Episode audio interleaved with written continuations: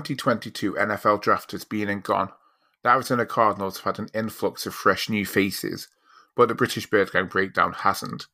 We're stuck with the long-time podcast veterans Tom and Callum to get through episode 140. As ever, I'm Tom. He's Callum. Let's get on with the show. Yeah, uh, back for episode 140. We're post draft now.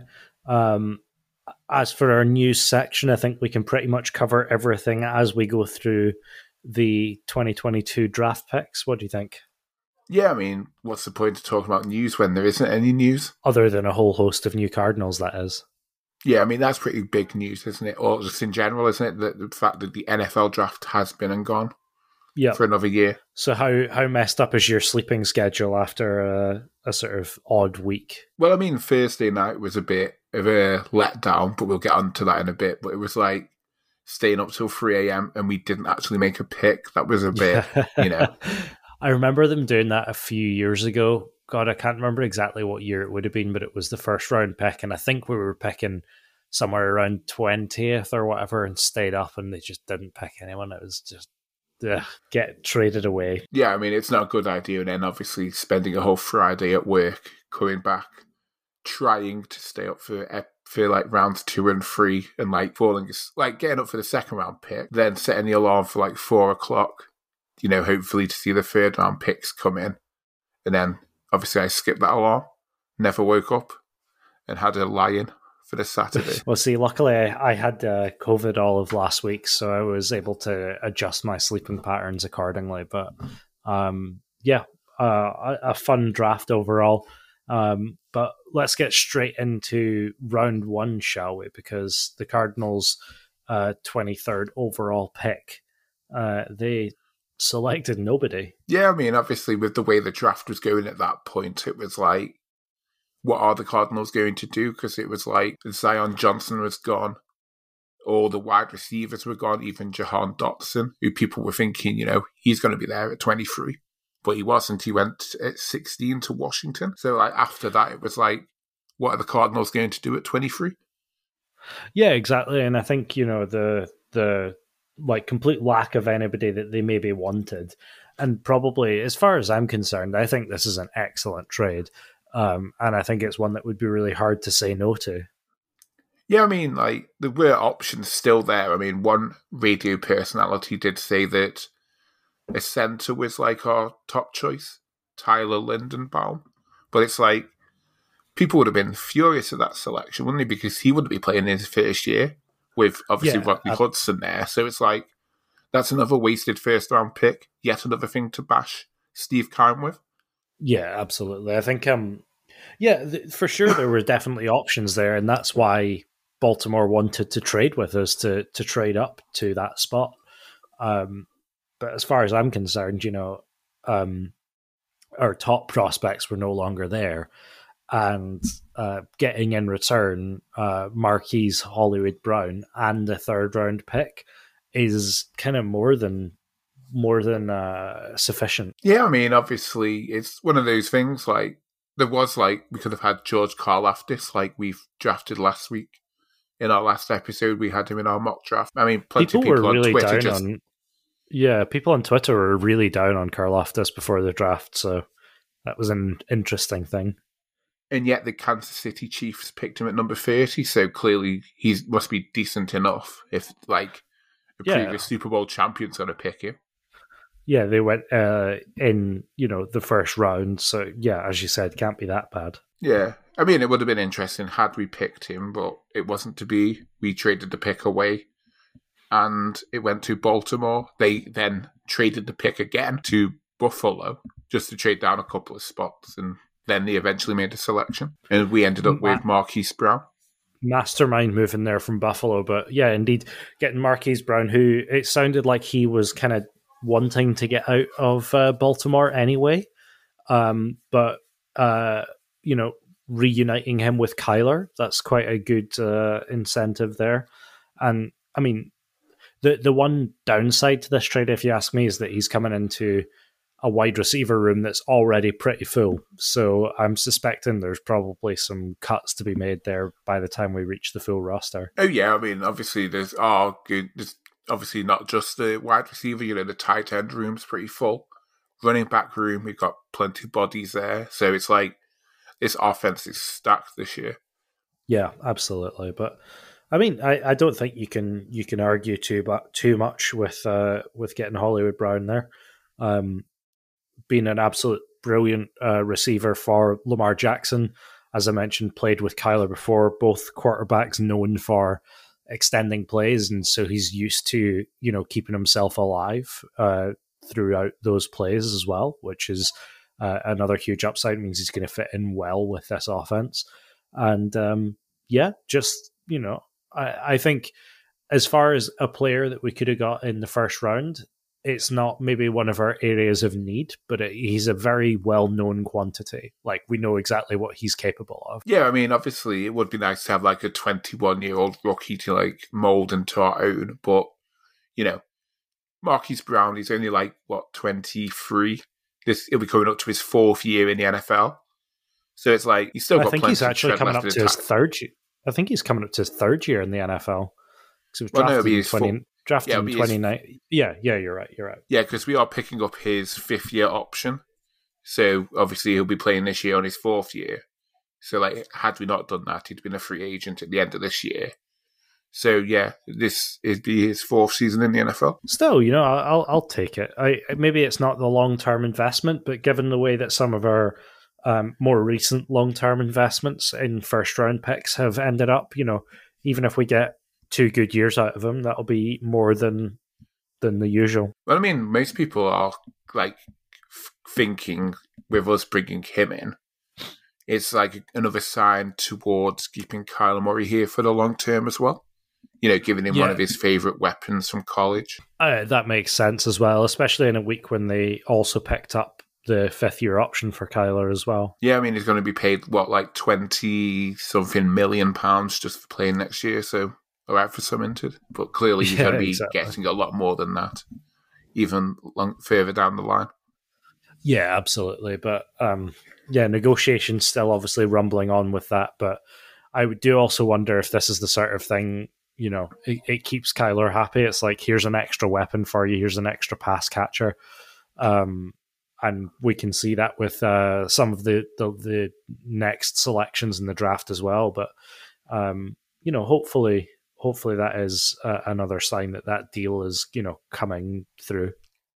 Yeah, it makes you wonder as well because we did hear pre-draft about the fact that Kyler Murray had had like some sort of input in the draft. He had like a wish list for Steve Keim.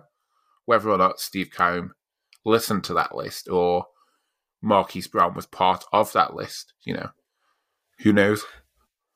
I mean, it seems unlikely that you part of your wish list would be like active current players because you know you never know when a trade is going to be possible. But hey, I mean, if if the wish list included, I need guys who can extend plays. I need guys who have you know some serious wheels on them and and good pass catching ability. Then um, Marquise Brown fits that pretty well. Yeah, and obviously with Kyler Murray being one of the best deep threats in the NFL, well, deep throwers in the ball, and Marquise Brown possibly being a really good deep threat in the NFL, as we've seen with him in Baltimore, with a far less quarterback than Lamar Jackson, I would say. Yeah, yeah, absolutely. I mean, Lamar Jackson still has a, a bit of the same the same thing Kyler Murray does, but you know, hopefully it, it's good chemistry between the two of them. It, it seems like a good pairing.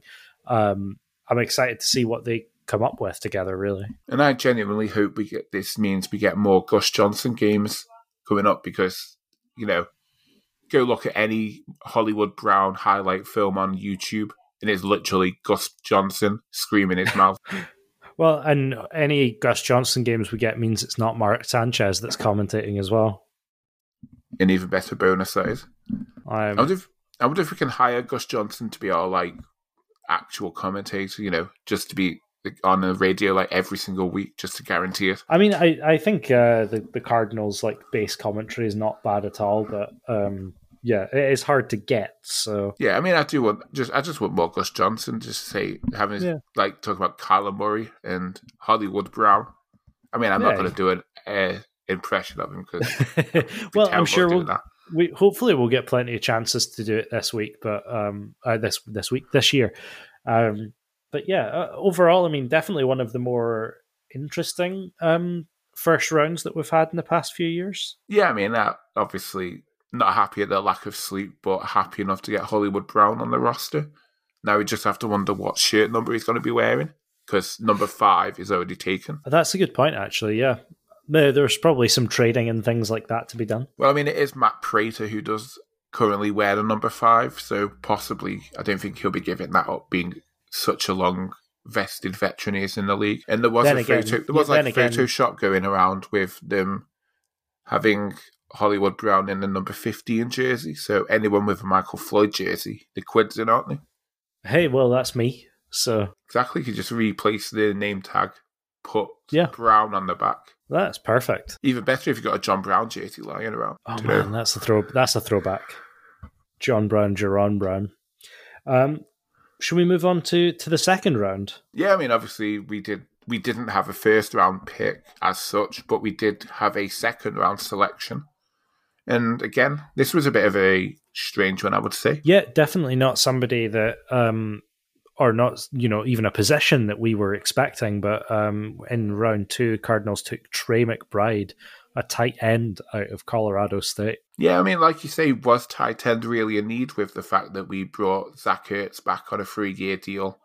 We re signed Maxx Williams on a one year deal. And I mean, obviously, they're not both long term options at the position. Whereas someone like Trey McBride should hopefully be. But well, yeah, it's not one, something I considered when we were drafting at any point? Yeah, I mean, I think actually even in the pre-draft episode we said, "Oh, there's no way they'll take a they'll take a tight end." You know, we've got two solid tight ends now.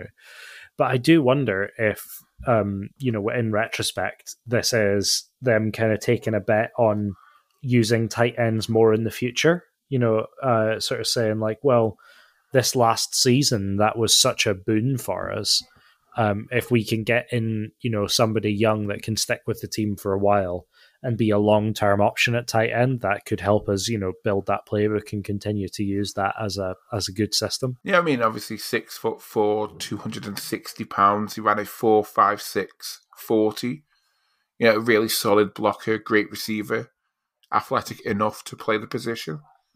You know, he's going to be doing a lot of things, even in year one, I would assume.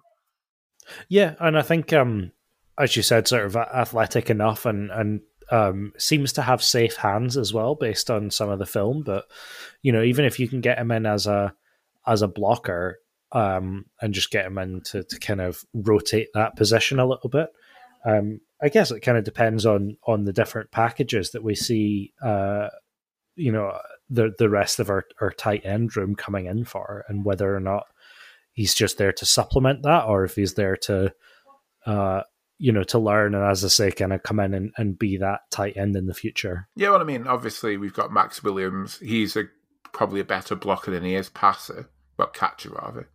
And yeah. Zach Ertz is the opposite, isn't he? He's a better passer than he is. I yeah, say that, passer, but you know what I mean. Yeah, but he's better in the passing game. That's that's where you tend to see him come into his own more. Yeah, he's not a great blocker as Zach Ertz, but in someone like Trey McBride, he's like a mixture of the two. So he's as good as he is as he's good he is passing, catching, he is blocking as well. Yeah, which I think is an excellent, you know, um, excellent place to be. Yeah, I mean, obviously he's coming into this season as well after winning the Mackey Award. Which is for the country's best tight end. Um, which again, you know, to me, that's the other element to this pick as well, which is the and we talked about it in previous years as well. You know, at a certain point, you, you draft for talent, right? And if you've got the country's best tight end sitting there at the end of the second round, you know, it's not a bad place to take him. Yeah, I mean, he produced 100 and 1,121 yards on 90 catches last season. And previous winners of that award include Kyle Pitts, Hunter Henry, and yeah, I'm not going to say Aaron Hernandez, but he did win it back in the days before oh, he geez, became man. a criminal. Yeah. Yeah, indeed. Well, I mean, with uh, Kyle Pitts and Hunter Henry, there he's in uh, in good uh, good company. Um, obviously, those are both guys who went on to actually make an impact in the league, not only make an impact in the league, but make an impact year one in the league. And, um, you know, that gives me hope that we would, we're going to see some of uh, Trey McBride uh, this season. I do think it will be limited, though. It won't be like Kyle Pitts was last year in Atlanta because, well, well basically, Atlanta that didn't have a tight end, right? Well, he didn't have any receivers either, did they? With Yeah. obviously Julio Jones gone, Calvin Ridley injured, and then also away from the team, gambling away when he shouldn't have been. Yeah, indeed. But yeah, Um, obviously in Arizona, Trey McBride's going to be what going up against DeAndre Hopkins, Rondale Moore, AJ Green, Marquise Brown, Zach Ertz, Maxx Williams, James Conner. You know, it's just an embarrassment of riches for the offense. It really is, isn't it? And and you know, as you said, you know, it's probably not going to be in there, um, you know, making as big an impact as guys like Kyle Pitts did in their first year, but um, and definitely not as much as Hunter Henry did. But you know, having that grade of talent around um, means that hopefully fit in essentially with all of the other talent that we have. Oh, yeah, absolutely. You know, like, you know, Kyle is going to have so many good options to have just as long as the offensive line can hold up enough. Well, I think that's the that is almost one of the the kind of weak points at the moment, um, as usual. But uh, you know, clearly, clearly, it wasn't on Kyler's big wish list. Uh, uh, if at least the uh, first two rounds we haven't selected anybody for the offensive line. Then again, you know, you could kind of argue that the tight end is is part of the offensive line.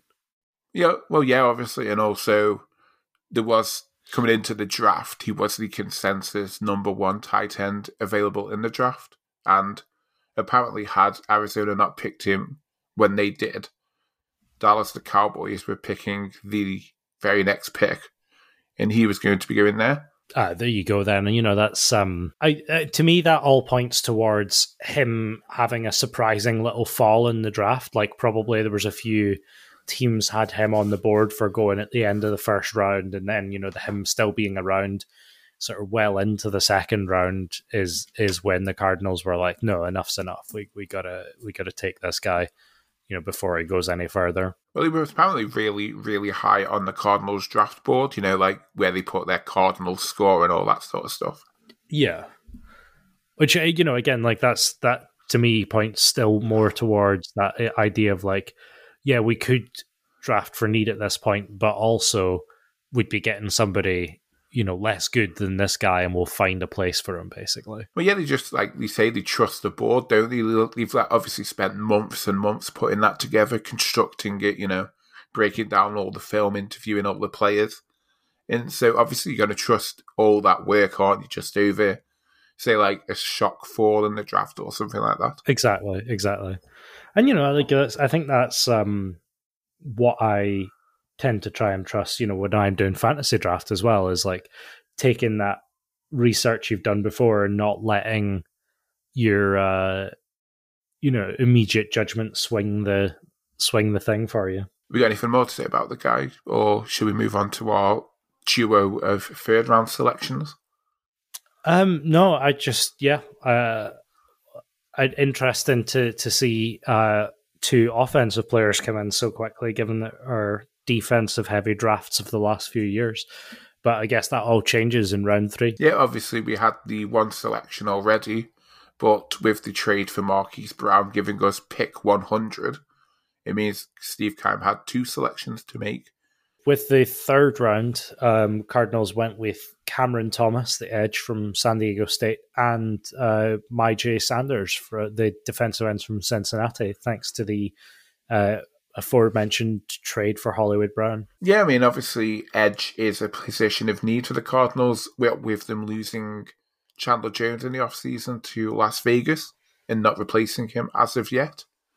So, Yeah. yeah, the draft seemed to be like the first opportunity they've had to do that. And it's something we talked about last week. You know, it's it's clearly a position where anybody could come in and kind of make immediate impact. You know, it's big shoes to fill, um, but you know, hopefully, it's it's uh, the kind of thing that can make a big difference. And you know, especially with the Cardinals' lack of good run defense, this is a, important to make sure that we at least continue the high standard of pass defense that we had. Yeah, I mean, obviously, with like bringing in guys like Cameron Thomas. I mean, he's 6'4", 267, so possibility he could play a bit on the defensive line, you know, alongside JJ Watt, Zach Allen, and co.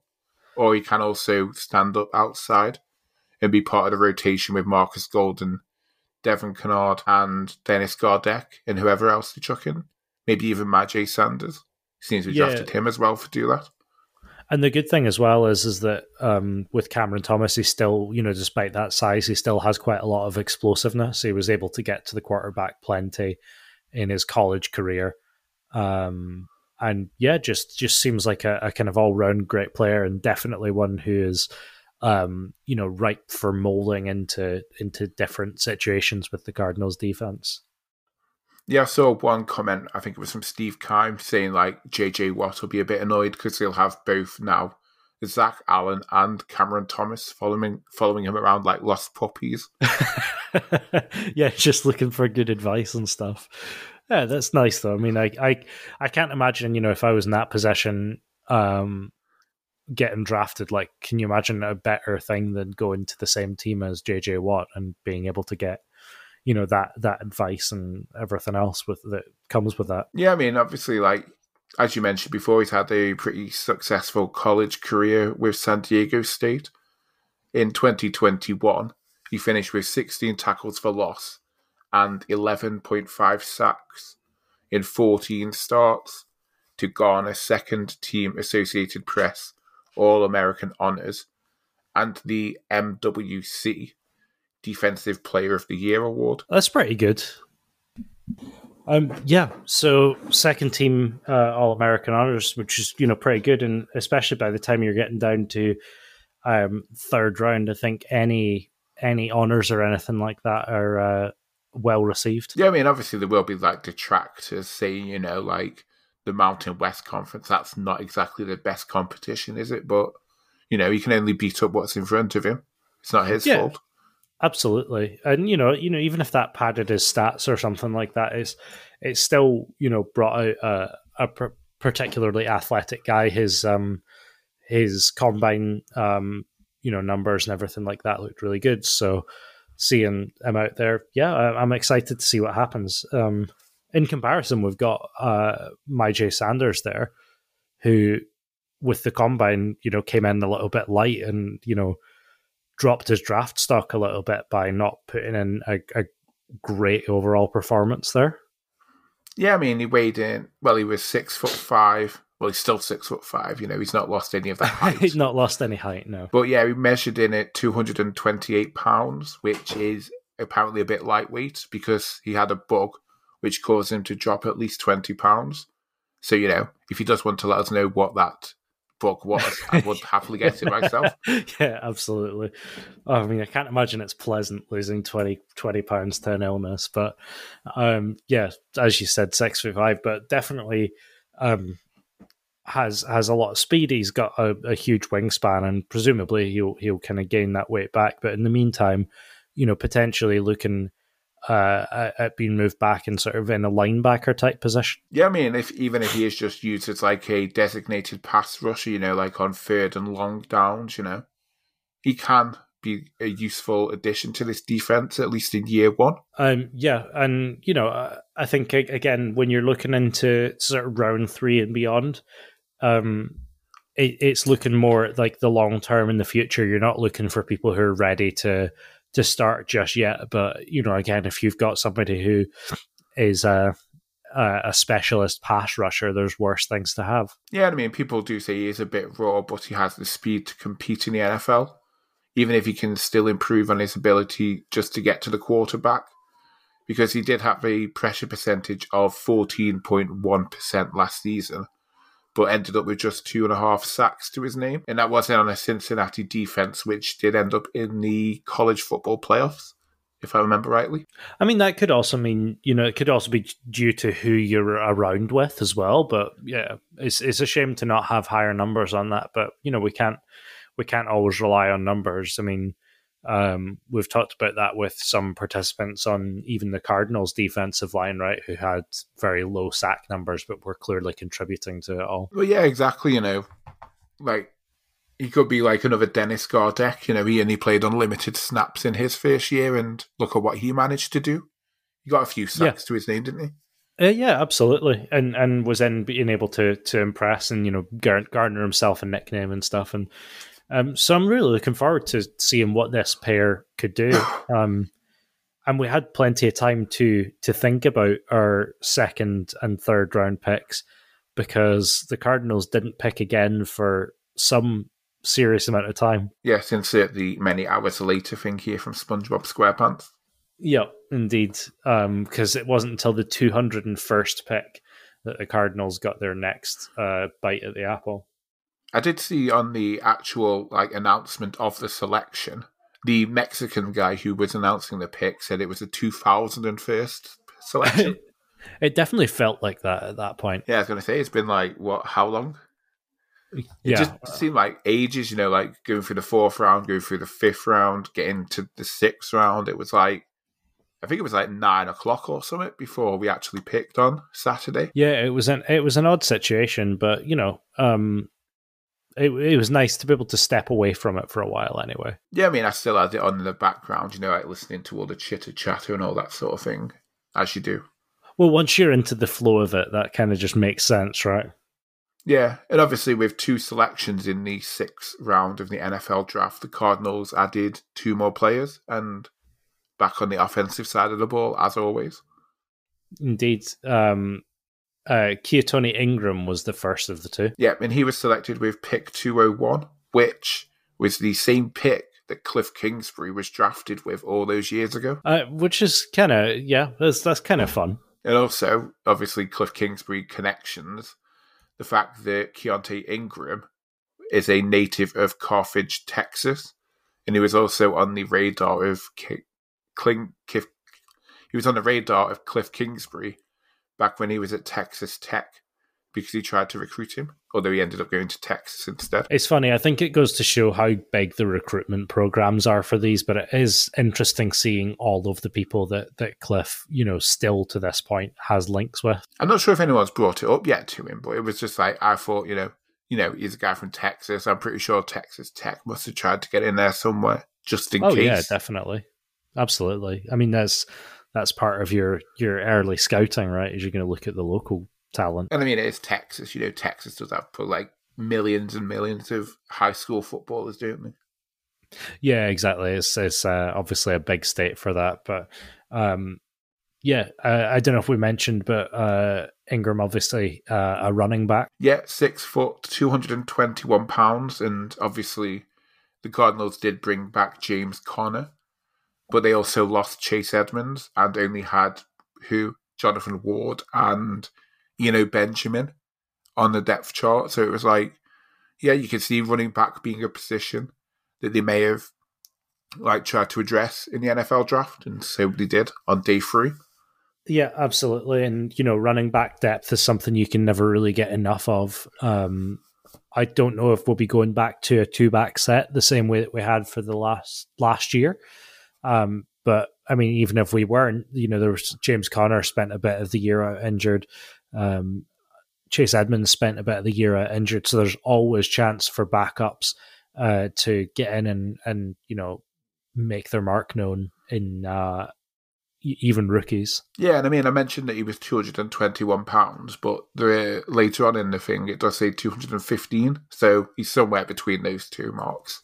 I mean, to be fair, that's a that's sort of a decent sized meal between the two of those. Well, yeah, I mean, obviously, especially what American footballers have to eat, isn't yeah, it? You know, exactly. But yeah, I mean, um, obviously, uh, one of the big things that that Ingram was kind of hyped for is his pass catching ability, um, which you know, again, it's this is yet more pass catchers. But if if we just flood the field with them, I can see how that would be hard to defend we're just going to go for that sort of Madden scores, aren't we? Say like we just have to try and outscore the opposition because yeah, we can't absolutely. defend. well, especially if you look at the draft with uh, with the amount of uh, offensive players we're going for here. Yeah, I mean it will be an interesting battle to see, you know, like whether Ingram will like make it to RB two or will they trust Eno Benjamin after he showed up late last season when he was given the opportunity. Yeah, indeed, and I think um, this is a this is a good one to watch the sort of preseason camps and things for because this is you know where the depth chart gets written. Um, and I think that at this point, really, any of those guys have a shot at getting that RB two spot. I mean, it's obviously James Conner's backfield, but behind him, anyone can take the role, can't they? Yeah, exactly. I mean, I'm not. I'm. I wouldn't see anybody taking that away from James Conner, especially with him being such a prolific scorer. You know, but um, there's definitely opportunity behind him. Um, and as I said, injuries common at that position. Um, exhaustion is common at that position. So, uh, yeah, plenty of plenty of uh, ways to go with that. Well, I mean, as well, we spent most of last year calling the offense the run raid offense, didn't we? we so did, it's yeah. clearly going yeah. to be carries available to any of the backs available behind James Conner and Kyler Murray, should they decide to run him again. Yes, indeed.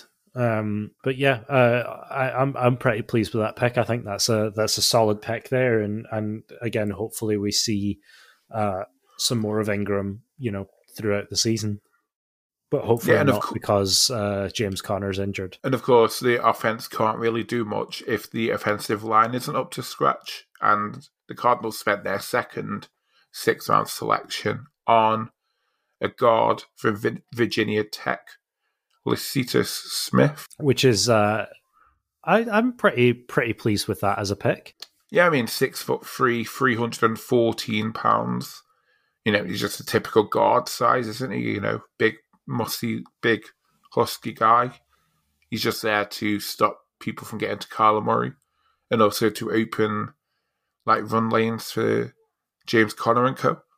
Yeah. What can you ask um, for? And, you know, as with this team, there's there's always the chance of um, of shuffling around that offensive line a little bit, bringing in a, a guard. And um, yeah, I think uh, Lecitus Smith looks like an interesting potential uh, for for that position and it's good to see as well because kind of it's fairly often especially from smaller schools virginia tech's hardly a, a small school um, you do get offensive linemen coming in like a little bit underweight um, but at 314 pounds he should be you know pretty much ready to go as far as uh, as NFL weights are concerned. Yeah, I was going to say how how can you call Virginia Tech small when they gave us Logan Thomas those years ago? Oh my god, I forgot about Logan Thomas. Anyway, um, yeah, I think uh, you know this is this is a true right guard to fill a position which we don't really have, you know, a true right guard for. Yeah, I mean it's interesting to see some of his numbers as well because since 2020 he's given up just two sacks out of a possible 581 pass block snaps. And throughout his entire four year college career, he only gave up 40 pressures. That's some pretty good wrestling right there. Yeah, and to make it even more impressive, he came to Virginia Tech as a tight end. Oh man, that is really impressive then actually.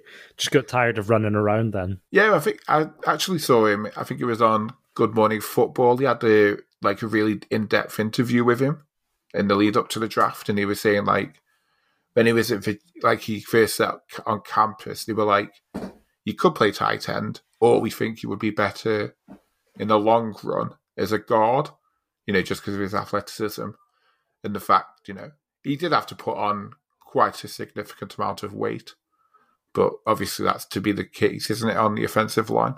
Yeah, big time. Um, but you know, I mean, that's uh, that seems like a, a good personnel manager there, right? Then, right? Because you know, if you if you come out uh, as you say, come in as a tight end and they say, no, we think you do well as this. And then you get drafted in, uh, well, I mean, it's the sixth round, but still, if you get then get drafted and go and be able to play professionally, then that's that's pretty good uh, people spotting there. I mean, I think as well with offensive lines, you find like the later you pick them, like the more likely you are to find an actual long term starter. That is true, actually. Yeah. I don't know if there's like any like sort of correlation to that, or like you know, I might, might just be talking out my arse as usual, but you know. Well, I think as well it's partially because you know um, offensive linemen are just less likely to go in the early rounds as well because they're just not as flashy a pick. But definitely, well, yeah. I, I agree. Like uh, you know, when you see these kind of veteran offensive linemen, you quite often look and they're drafted in the you know seventh round or something like that, or they're like undrafted as well. It's like seems Yeah. to be like a gold mine for them, doesn't it? Because just just because they don't get the fair share of looks in, do they? Because, like you say, they're not a flashy pick, are they? Well, it's it's hard to keep a fan base, and uh, you know it's hard to keep everyone happy when you pick somebody who you kind of, as we've said on this podcast a million times, if they're doing their job, you just forget that they're there. Yeah. And I mean, obviously, like we said earlier, had we stayed put at 23 and drafted a centre, could you imagine the outcry on Cardinals Twitter or even on social media all over the place? Absolutely, I feel like they only just barely got away with this one, really. But I mean, I for for uh, a, an offensive lineman, you know, something that's really hard to pull up stats for. These are some really good stats. Yeah, and obviously, like you say, there is holes on this offensive line. So he can compete for a starting job or he can compete for a backup role. You know, as long as he sticks around, does his job, he could be here for a while. Yeah, absolutely. Keep your head down, get working, and as you said, you know, potential even at the starting job, um, which is you know pretty good coming out of the sixth round, really. And don't forget as well the fact that they've got one of the best defensive line coaches in the league to work with. That, that is true. Yeah. So you know, hopefully, and, and you know, ultimately as well, if we're seeing some of these um these backups and things like that as well, that that's that's always very useful to have. And in the final round of the draft, the Cardinals had three selections in round seven, including back to back selections later on. Yeah, indeed. Um, first up was uh, the man from the school nobody had heard of, Christian Matthew, cornerback out of Valdosta State. Uh, and then after that was followed up by, as you said, the back to back picks of Jesse Luketa, the linebacker from Penn State, and Marquis Hayes, a guard from Oklahoma. Yeah, I mean, obviously, we should kick off first things first with Valdosta State. Have you heard of them before? I hadn't. No, um, it, it's funny. I, I posted the Google Trends uh, of the of Valdosta State onto uh, um, onto Twitter, and it, the only peak that surpassed it is probably around about their admissions time in September. Yeah, I mean, it was pretty wild. It was like, I put a Twitter out, a tweet out saying, as always, like Google searches for Valdosta State have just probably skyrocketed, which clearly they had done, shown by your graph. Yep. But yeah, they are apparently an NCAA Division Two team based in Georgia, and they're pretty successful at that level as well. Yeah, I mean, I think they've won a couple times as well. So Yeah, and they're also a school which currently has three cornerbacks in the NFL in Kenny Moore, who's with the Colts, Kindle Vildor, and Stephen Denmark, who were both Bears, although the latter is now in the CFL with the Saskatchewan Roughriders. I mean, that's that's not a bad record for for a Division Two team to get three cornerbacks in the NFL. But yeah, I mean, you had more t- players drafted than the like the high school superpower of Texas. You know, Yeah, good point. Good point. Um, but yeah, I mean, uh, coming in and uh, you know, a, a cornerback is is a position that we needed quite badly as well. yeah. I mean, we can also say that this is another one of those Steve Keim specials, isn't it? You know, drafting someone from a school no one's ever heard of before. Yeah, they're definitely uh, a a classic Steve Keim move. Um, but you know, I think it worked out all right last year, right? Yeah, and I mean, obviously with Matthews, it's like, I mean, we can also forgive the fact that he, he does have two first names for a name. He does. Yeah, he's got the double first name squad. I think his actual, like his Twitter handle is something like that as well. It's like two first names. Oh, that's kind of fun. I know he he knows the jokes, so that's all right. But yeah, he has the size at six foot two and 192 pounds to find a place on the Cardinals roster if he has the skill it takes to be an NFL cornerback, which is obviously the massive question mark, isn't it? Stepping up from NCAA Division Yeah. two level. But I mean, I think you know, eh, once you're in the last round, that's the time to be making calls like this, right? That's the time to be making um, interesting choices. Yeah, and like you say, the Cardinals do have a need at cornerback, so he's definitely coming to the right place if he's got a chance, you know, to stick around. I mean, physically at six foot two and 192 pounds, that is pretty big for a cornerback. Yeah, but I mean, we don't have a big cornerback on our roster, We- do we we? don't, the only no. like what sub six foot guys. Yeah, exactly. Um, which is you know, eh, it's good for good for coverage and things like that to be able to get uh, that wingspan in there, and and presumably what goes along with that is verticality. But um, you know, hopefully he has the the athleticism and um, the stamina to be able to keep up at the NFL level. But as I said, you know, this this is the time to make that judgment call and you know bring somebody in that maybe isn't ready for it yet, but um, we'll see. I did see though, well, I haven't been able to corroborate it anywhere, but the fact that he's 25, I think, or 26, which okay. is pretty old for an NFL that is, rookie. That is pretty old, yeah. I wonder how he, uh, what his route into college was then, because quite often that means that they'll have done, you know, something else to get scouted for college first. Apparently, he transferred twice while he was at college. So he's been to one college, transferred, then transferred again to Valdosta State. Hopefully, that doesn't mean he's uh, trouble on or off the pitch or something like that. Then, yeah, I mean, like obviously, limited information information is pretty scarce on the guy because, like, looking up on draft night on the NFL.com like draft page, there was literally nothing on there. He didn't even have a face. I mean, again, like this is this is what happens when you get down into the like later rounds and stuff like that. Just because you can't you can't cover all the bases. And did you notice the Arizona Cardinals Twitter announcement of him? What about it? Did they spell like, his name wrong or something? No, they had like like the image had like three pictures, but it was three of the exact same picture, just with different oh, bits cropped out. well, you know, I, I, suppose again, you know, the social media team can't be necessarily better prepared than the NFL website team, right? I know, it's just that sort of things just make you laugh. They don't. It's like you never even yeah. heard of the guy. It's like we got one photo of him. We just know his name. That's hey, about we, it. We didn't even hear of the uh, of the school until after he was drafted. So you know, jokes on us, I guess. I mean, in the middle of this draft, in the middle of the seventh round, the Cardinals selected Jesse Luketa from Penn State, who obviously everyone's heard of Penn State. Uh, yeah, I mean Penn State's obviously a big one, um, but uh, listed as a linebacker or drafted as a linebacker rather, but he has been kind of all over the backfield really. Yeah, six foot three, two hundred and fifty three pounds. So you know he's pretty good size for a linebacker. But he's versatile. right where you want to yeah. Yeah, he's versatile. He's had him moved inside linebacker. He's moved on the edge, but as a senior in his last year, he played both positions, and that is apparently where Steve Keim thinks he'll play for the Cardinals. Well, that definitely seems to be a running theme for the last few years with the Cardinals' defense, right? Is you know um, experimenting with having guys play in multiple positions, but definitely to me so far it's been a bit of a failing um, uh, failing experiment, but you know we'll, we'll, see. I'm sure that they will, can, you know, find a a spot where he's sort of more comfortable. Yeah, and I mean they call him a high motor guy who he may not have the, tr- the speed to be a traditional edge rusher, but he does play like his hair is on fire. Well, which is think, one of those you know, phrases you always hear, isn't it?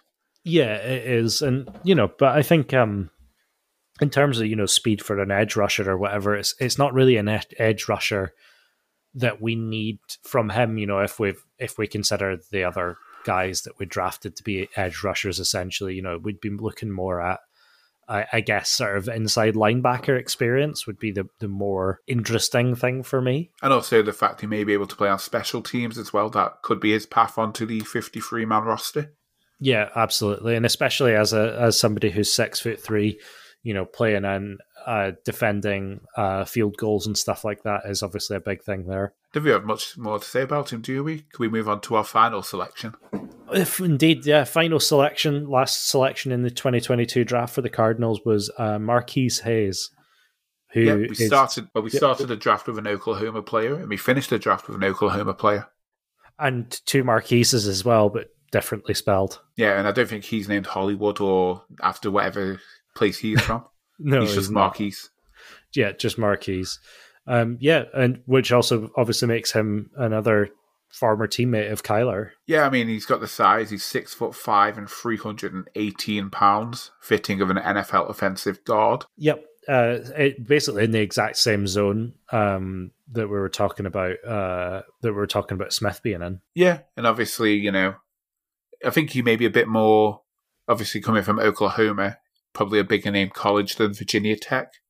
Yeah. Don't hate me, Hokies fans. It's true. it, yeah, it probably is true. But I mean, um, yeah, you know, possibly falling down to the seventh round, he's he's less likely to be oven ready, as Boris would put it. yeah, I mean, obviously, seventh round selection. He's not going to be a perfect prospect, is he? It's like there's people who say here he plays a game like a street fighter, using length and strength to pummel overmatched opponents. However, he lacks the fundamentals to carry it over against pro competition, and he's also not much of a bender. Which again, in Amer- in Britain, that means something completely different to what they think it, it- means.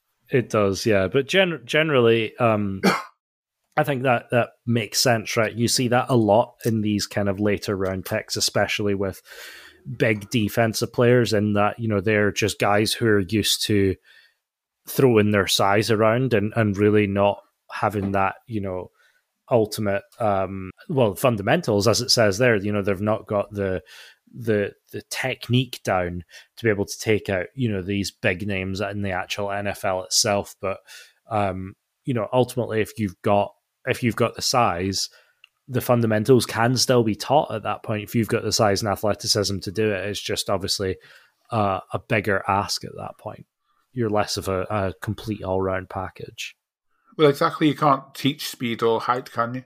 Or athleticism preci- and that. precisely you know but you can teach things like getting your stance right getting your explosives right all of that sort of stuff but you know we talked about the cardinals needing a guard and and this could be an excellent um position to do it from Yeah, I mean, it, the final bit of this com this like report that I copied and pasted because I couldn't be asked to do too much research of my own. It says he's a tough physical finisher with coveted physical traits, but needs to upgrade his hands, feet, and contact posture to become more than a backup in the league. And again, like we said with the other offensive lineman we drafted, they are going to go and work with one of the best in the business in Sean Kugler. So absolutely maybe he can figure fix those issues and have them be solid contributors to the Cardinals roster. and not just that but you know even if he can't if he's going to be we don't need him to be more than just a backup we we need him to be a backup just now and uh you know he can learn those things from the position of being a backup Yeah, exactly. No pressure at all whatsoever, is there? exactly you know I, I, either way i think we've got ourselves a good deal there and overall um pretty good draft class i think it's remained relatively uncontroversial aside from the trade Yeah, I mean, I've got no issues with any of the selections whatsoever. I mean, I would have been happy to have like selected one of them at least in my mock drafts, but it wasn't yeah yeah absolutely. So that you could go back and sort of say look how uh, clairvoyant i am. But you know i guess with the way that everything fell with all of the trading and things like that that occurred not just with the cardinals but across the league um, and with the way that the kind of early picks fell there was just no way of predicting that the way that it turned out in the end. The only thing predictable? Was its unpredictability. precisely. Um, which kind of leads us nicely into into the uh, gamut of grades that the cardinals were given for their uh, draft overall which i think is is interesting. Yeah, I mean, they are pretty meaningless at this juncture, but you know, let's humour them while we can, just to fill out the episode. U- ultimately you know the the grades really come into their own in about five years when people do a retrospective on draft classes and go like aha yes that was actually worthwhile um, but yeah the cardinals have grades uh, ranging from an a minus to a d Yeah, and with things in between as well. So we had CBS and NFL.com giving them A minus. Pro Football Focus and Bleacher Report went for B minus. SB Nation went for C plus. Sporting News went for C, and Sports Illustrated, for some reason, gave them a D. I've I've not read all of the uh, you know full comments behind these scores here, but um, you know one of the, the trends that I saw there was really um, how well people thought that the Cardinals came out of that trade in the first round. You know, because the first round is such a huge part of the draft. All right, um, we do just have some breaking news to bring, just as well we're recording this. Go on then. Arizona Cardinals Pro Bowl wide receiver DeAndre Hopkins is being suspended six games while violating the NFL's performance enhancing drug policy. Oh dear, oh dear. The PED policy. That's not great. That is not great. Six games. Well, Is- luckily, you know, we've just uh, added a couple extra pass catchers to the roster. He's gone full Patrick Peterson on us. Yep, yep. Uh, well, uh, I'm not sure what to make of that, actually. Yeah, I mean, it's literally just happened on Twitter. I've just spotted it. So, yeah. I mean, what more can we say about that?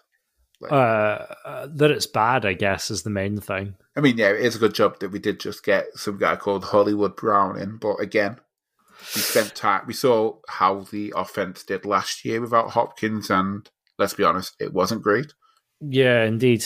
And a six game uh, suspension is not to be sniffed at, and especially if you're going to miss the first six games of the season. So you're going to be, you know, then taking another two games at least to kind of catch up with the rest of the team in terms of preparedness. But indeed, I guess that's uh, something for us to discuss in our in, in more depth in our next episode. Yeah, or at least when we get to like doing a season preview, we could be like, yeah, we're playing these six games without Hopkins, so how will we fare Yeah. without him? Oh well, indeed. Um, do you have anything more to say about these uh, slightly meaningless grades? I don't know, but I do have things to say about our undrafted free agents who we have allegedly signed. But obviously, this is not confirmed just yet. Yep, indeed. We've got a little bit of a, a sort of rumored list, I guess, to go through. Yeah, I mean, it's not like a rumored list as such. It's just like literally as soon as the final selection's made in the draft, it's like, oh yes, this person's signing with them, so and so is like a free agent. Yeah, So, yeah, the Cardinals have got a big list going on so far. So they've got running back Ronnie Rivers from Fresno State, wide receivers Changa Hodge from Virginia Tech, Jontre Kirklin from LSU, Javonta Payton from Tennessee, Stephen Robinson Jr. from Northwestern.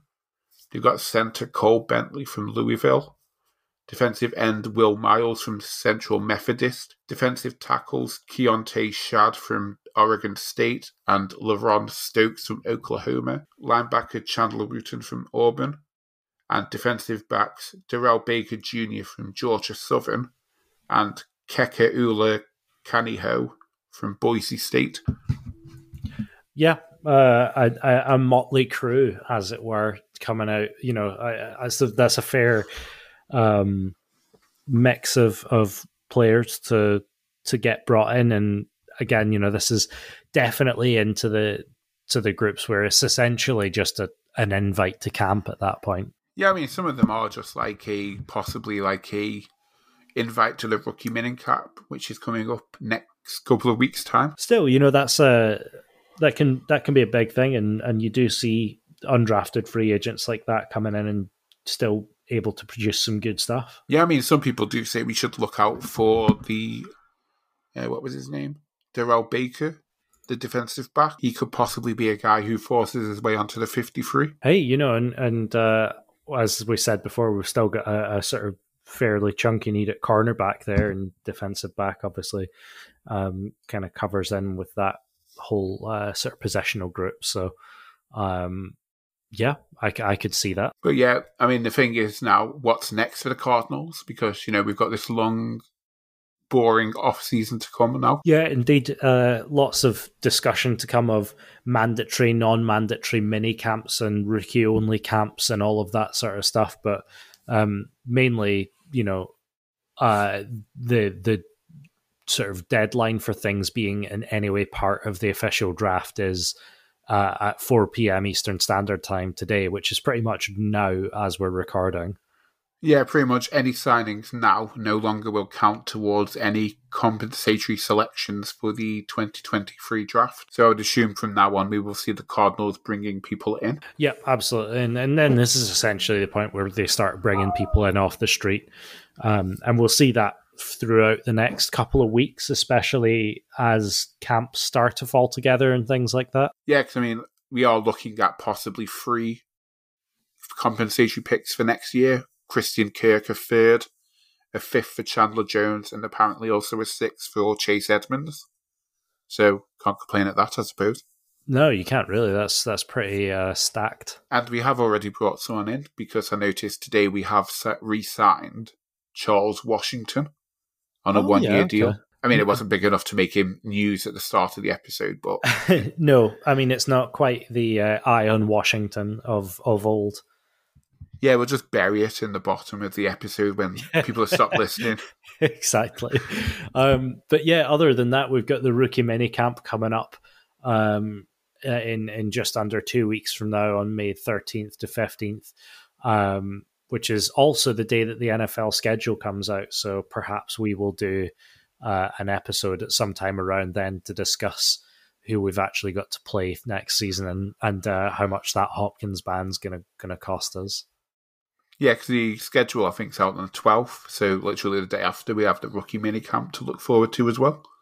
which is perfect. And then um, from then, uh, there's voluntary OTAs between May and June, and then the mandatory mini camp is is only um, you know a month after the rookie mini camp on June the fourteenth.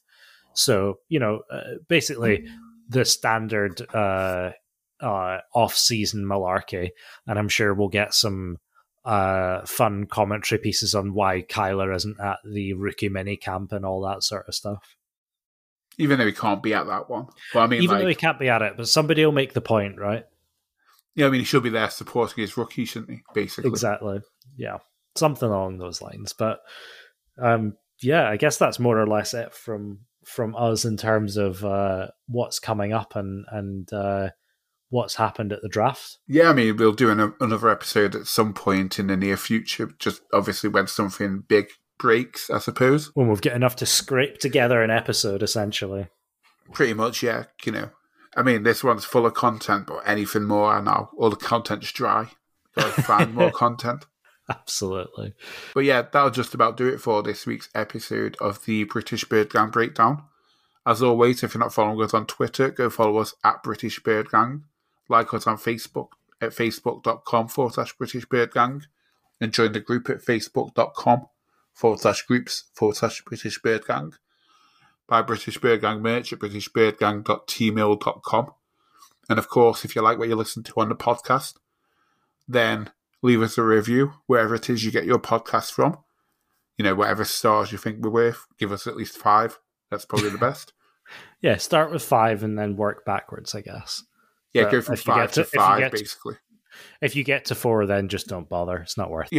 But you know, thanks for listening as always, and we'll see you again next time for another episode of the British Bird Gang Breakdown. See you soon. Goodbye. Bye bye.